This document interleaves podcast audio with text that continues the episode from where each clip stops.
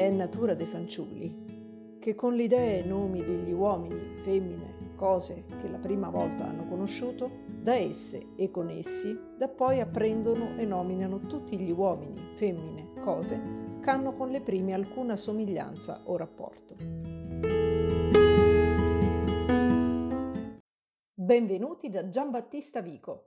Ah, Vico, quello dei corsi e ricorsi.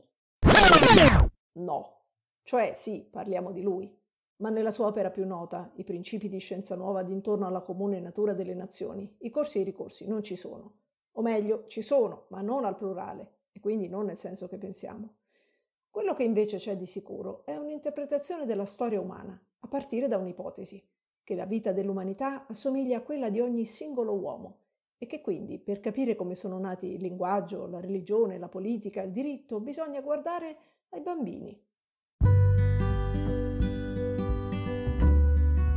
Il più sublime lavoro della poesia è alle cose insensate dare senso e passione. Ed è proprietà dei fanciulli di prendere cose inanimate tra mani e trastullandosi favellarvi come se fossero quelle persone vive. Questa degnità filologico-filosofica ne appruova che gli uomini del mondo fanciullo, per natura, furono sublimi poeti. Dei fanciulli Giambattista Vico se ne intende.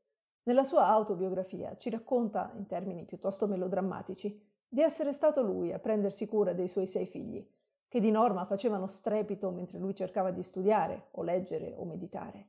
E non solo i suoi, anche i figliuoli della miglior nobiltà campana, mandati dalle loro famiglie a lezione privata da Vico, sciamavano nella sua casa di Napoli, dove il poverino cercava di conciliare la necessità di sbarcare il lunario tra una dedica a un cardinale e un'orazione a un potente con la sua passione per la filosofia.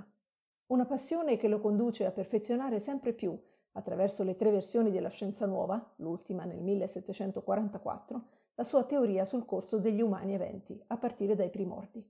Ma cosa è successo ai primordi?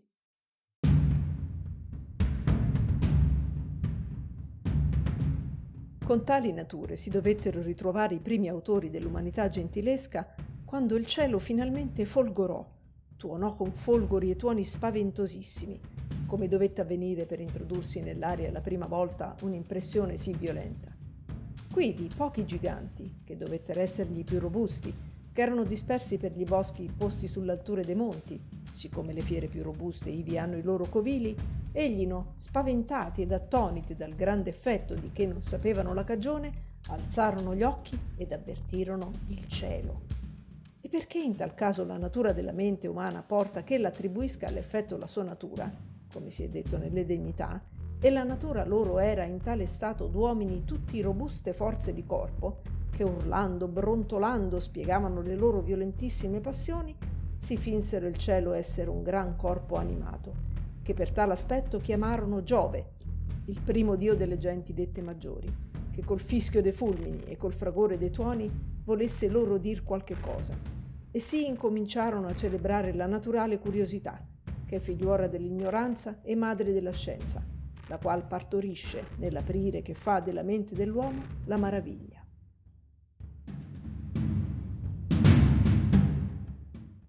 Nel suo linguaggio immaginifico e un po' contorto come in tutta la scienza nuova, Vico ci racconta la nascita del primo Dio e con lui della prima idea e della prima parola. Tutto dalla potentissima fantasia di uomini primitivi, rozzi, robusti, eppure così semplici, così ignoranti, così poco razionali come sono i bambini.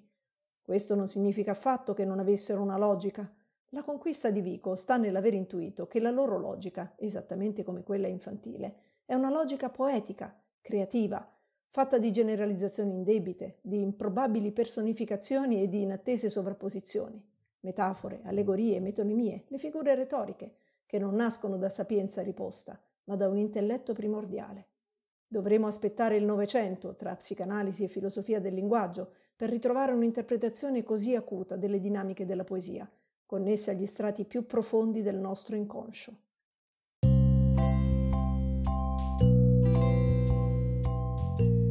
Di questa logica poetica sono corollari tutti i primi tropi, dei quali la più luminosa, e perché luminosa più necessaria e più spessa, è la metafora, ch'allora è vie più lodata quando alle cose insensate ella dà senso e passione, per la metafisica sopra cui ragionata, che i primi poeti diedero a corpi l'essere di sostanze animate, soldi tanto capaci di quanto essi potevano, cioè di senso e di passione, e si ne fecero le favole, talché ogni metafora siffatta viene ad essere una picciola favoletta.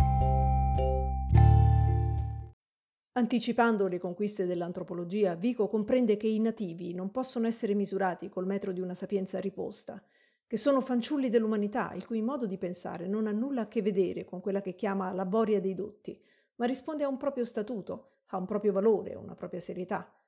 Come quella dei bambini che si rigirano tra le mani il tablet o lo smartphone sul quale hanno imparato ad avviare da soli i video di YouTube, e non perché siano guru del digitale, ma perché, come dice Vico, sono abituati a prendere in mano le cose inanimate e a giocarci per dare loro vita. La loro non è una competenza da addottrinati, ma una sapienza poetica, intrisa di meraviglia, di curiosità e di una certa pietas, necessaria ad affrontare il cammino della conoscenza, perché, conclude Vico alla fine della scienza nuova, se non si pio non si può da dovero essere saggio.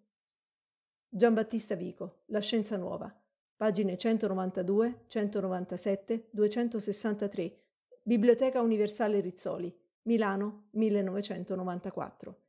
Philosophy Killed the Tech. Alla prossima!